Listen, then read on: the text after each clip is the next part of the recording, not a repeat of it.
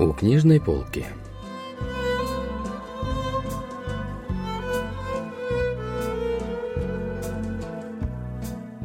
Рассказ «А зонты вы тоже даете» писательницы Хван Хюн Джин.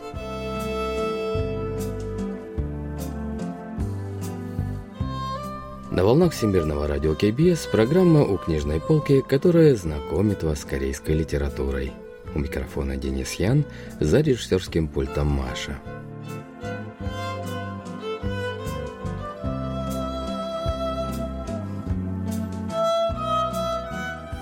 Рассказ писательницы Хван Хёнджин «Азанты вы тоже даете» был опубликован в 2017 году.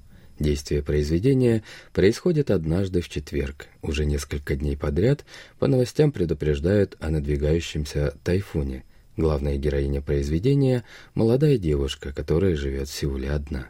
В начале рассказа ей звонит из армии молодой человек и говорит, что на следующий день сможет приехать к ней, так как отправлен в отпуск за дисциплинарные нарушения. Но как раз в этот же день героине собирается приехать и мать.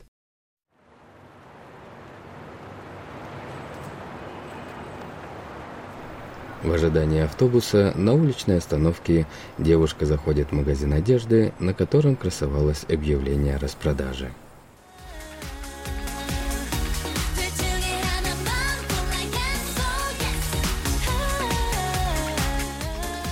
Но товары в магазине показались девушке слишком дорогими для летней одежды. Тем не менее, она нашла сваленные в стопку вещи подешевле и стала рыться в самой глубине, но тут у нее зазвонил телефон. «Ты снова не дома?» – послышался голос матери. Девушке не нравилось, что мать все время проверяет, где она находится. Отобранные вещи героиня перекинула через руку и отошла подальше от колонок магазина. Примерочная как раз оказалась свободной, но и там музыка играла громко. «Мам!» – сказала девушка, зажимая рукой одно ухо. Она предложила матери не приезжать в Сеул под предлогом тайфуна, но та была настроена решительно. Снаружи примерочной уже стучали, поэтому девушке пришлось снова выйти.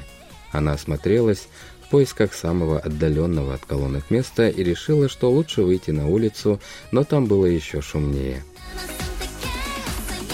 Уйдя подальше от колонок, перед магазином девушка дошла до автобусной остановки. Только тогда, наконец, она отчетливо услышала голос матери. Та сообщила, что прибудет в 13.30. Героиня пообещала встретить ее на вокзале и положила трубку, но в этот момент дорогу ей преградили трое мужчин. «Пройдемте», — сказал один из них и указал пальцем на вещи, оставшиеся висеть на руке девушки. Мужчины отвели ее в узкий кабинет, где не переставали показывать видеозаписи.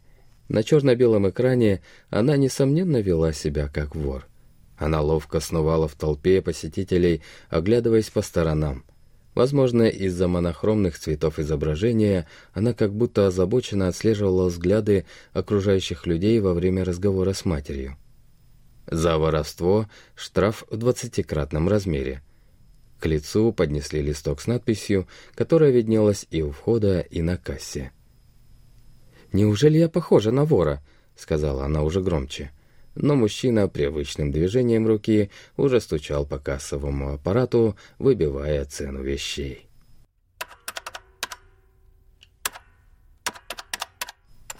За все 230 тысяч вон. Умножить на 20 всего 4 миллиона 760 тысяч вон. Оплатите эту сумму, и вы свободны. «Вы думаете, у меня есть такие деньги?» «У меня нет денег», — ответила девушка. «Карты мы тоже принимаем». «Да вы знаете, какой у моей карты лимит». «Тогда вызываем полицию?»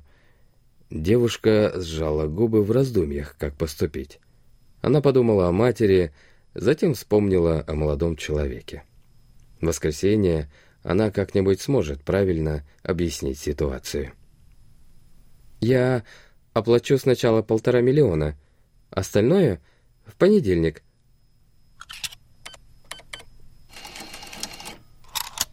«В понедельник нельзя. Приходите завтра», — ответил мужчина.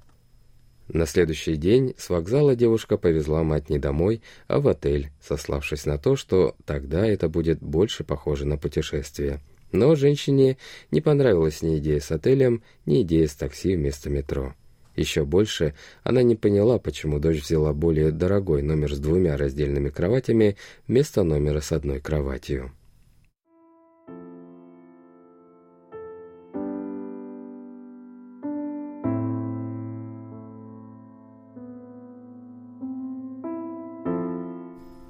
Мать неодобрительно пощелкала языком вслед отдалявшейся дочери.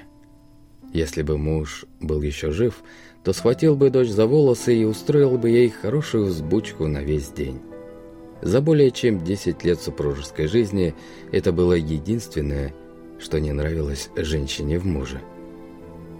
«Ты слишком консервативный отец. Совсем не отличаешься от моего отца», — говорила она мужу. После смерти мужа женщина еще решительнее не хотела становиться консервативной матерью. Она хотела быть современной. Она не хотела становиться матерью-одиночкой, которая рассказывает дочери об основных манерах только из боязни прослыть вдовой. Поэтому женщина решила изображать понимание. Так она раньше и делала.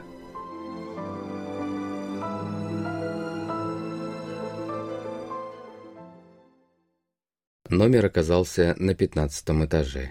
Мать заняла кровать у окна, героиня у стены.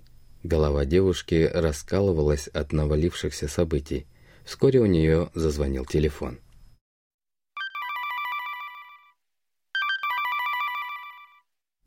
Звонили с неизвестного номера. Она хотела выйти из номера, чтобы ответить на звонок, но не стала так делать. Вместо этого она зашла в уборную. Мать испепеляла ее взглядом. Девушка посмотрела на часы. Как раз к этому времени домой должен был приехать молодой человек. «Алло!» – мужской голос осведомился об имени девушки. Это был сотрудник магазина одежды, который вчера угрожал и преследовал ее. «Три миллиона двести шестьдесят тысяч вон должны быть сегодня», — сказал мужчина. Она бросила трубку и нажала кнопку слива.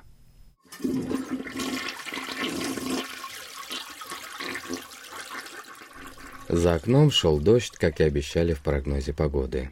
Девушке продолжали приходить звонки и сообщения с требованиями об оплате, но она не отвечала на них. Мать, в свою очередь, не переставала окидывать ее взглядом с головы до ног. Поскольку на улице шел дождь, героиня с матерью решили спуститься вниз, чтобы взять на стойке зонты. Мать решила подождать девушку в лобби на диване.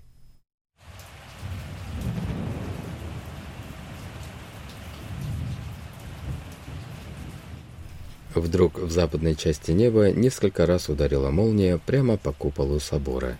Именно такую грозу обещали в прогнозе погоды. Мать несколько раз предлагала дочери приехать к ней, но та делала вид, что даже не слышала этого. У нее и в мыслях не было приехать даже ненадолго.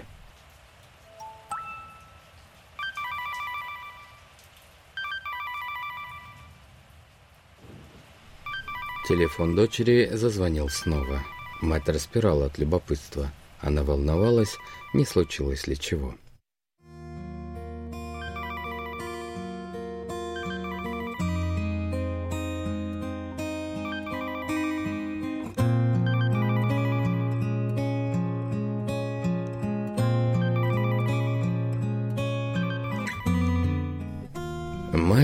Подскочила и встала рядом с дочерью, которая смотрела на телефон. Та резко спрятала его за спину. Телефон продолжал звонить. Дочь почесала за ухом, показывая свое раздражение, но как раз в этот момент сотрудник отеля с широкой улыбкой протянул им зонты. Их было два. «Нам можно один. Зачем вы нам даете два?» сказала мать и отодвинула длинный зонт в сторону. Звонки прекратились. Дочь быстро переключила телефон с громкого режима на вибрацию. «Дайте нам оба зонта», — сказала она.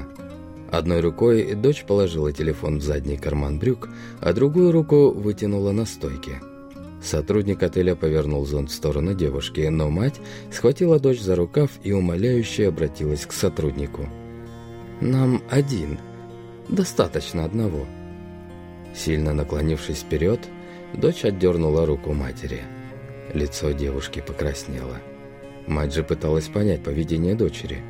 Ей показалось, что жизнь дочери не столько скучна, а сколько несчастна. «В нашем отеле много зонтов», — ответил сотрудник. «Все равно. Поберегите свои зонты. Не стоит таких любезностей». Мать искоса посмотрела на дочь. Она хотела научить ее не нуждаться в чьей-либо помощи, даже если ты совершенно одна.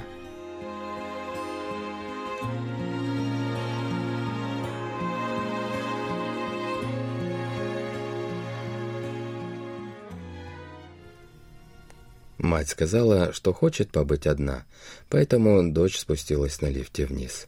Она взяла предложенный сотрудником зонт и направилась в сторону метро. Под ливнем она сразу промокла, но это только ободряло.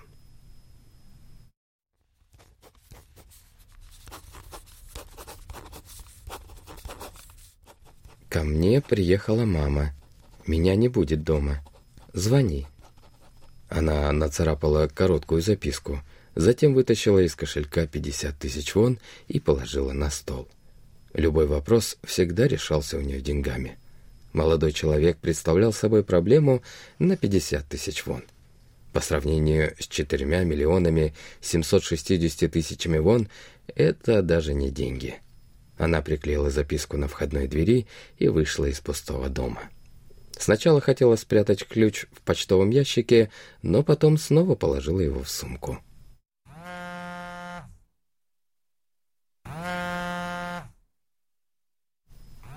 Телефон тем временем так и не утихал, но звонил не молодой человек. С раздражительным вздохом она положила телефон в сумку и пошла той же дорогой.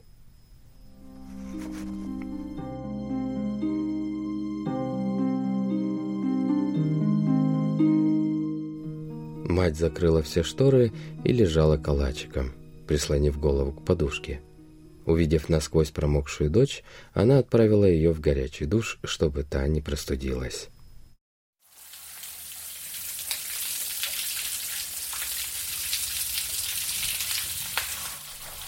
Как будто не в силах противостоять, девушка зашла в ванную и включила душ. Пошла горячая вода.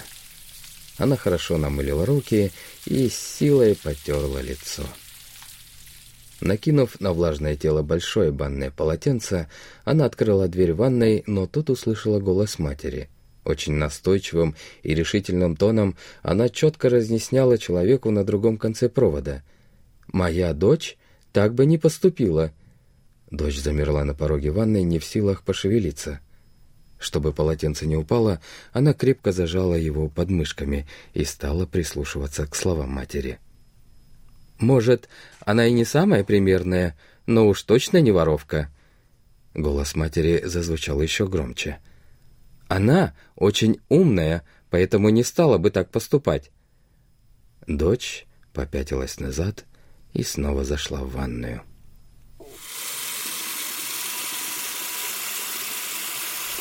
Она включила воду, ванная медленно наполнялась водой.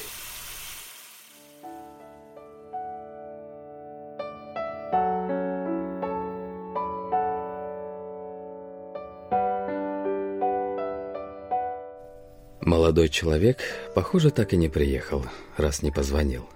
Дверь закрыта, значит, волноваться не о чем. Еще у нее есть один зонт, поэтому они с матерью могут выйти на улицу. В животе громко заурчало. Она залезла в ванну и позвала мать. «Мам, ты тоже помойся!» Из-за двери послышалось бормотание. Она опустила одну руку глубоко в теплую ванну и тут же вытащила. Затем закричала снова. «Мам, скорее иди сюда! Здесь очень тепло!»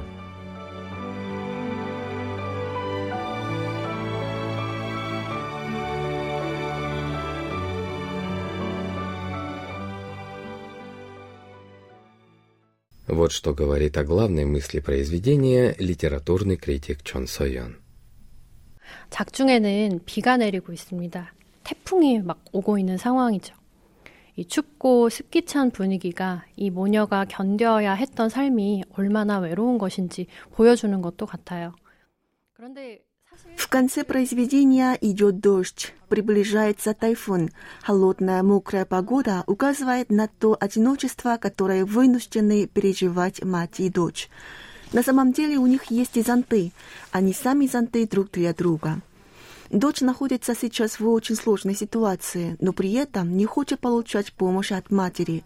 Но когда она слышит, как мать безоговорочно верит ей, то девушка осознает, что в ее жизни был всегда этот зонт, который она даже не пыталась раскрыть. Это осознание красиво описывается в произведении. Героиня ощущает приятное расслабление в ногах, ее тревоги утихают. Впервые она зовет маму из ванной. Всех в жизни настигают тайфуны. Мы попадаем в неприятные ситуации. Но у каждого из нас есть некий зонт, который не даст попадаться ливню из грусти в трудные моменты. Пожалуй, об этом хотела сказать автор. 지 않게 해줄 그런 우산이 아마도 누구에게나 가까이에 있지 않을까 이 작품을 읽으면서 그런 생각을 했습니다.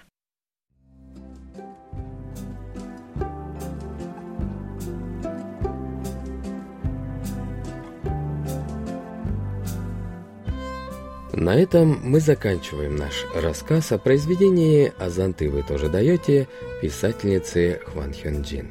Спасибо за внимание и до встречи в следующий вторник.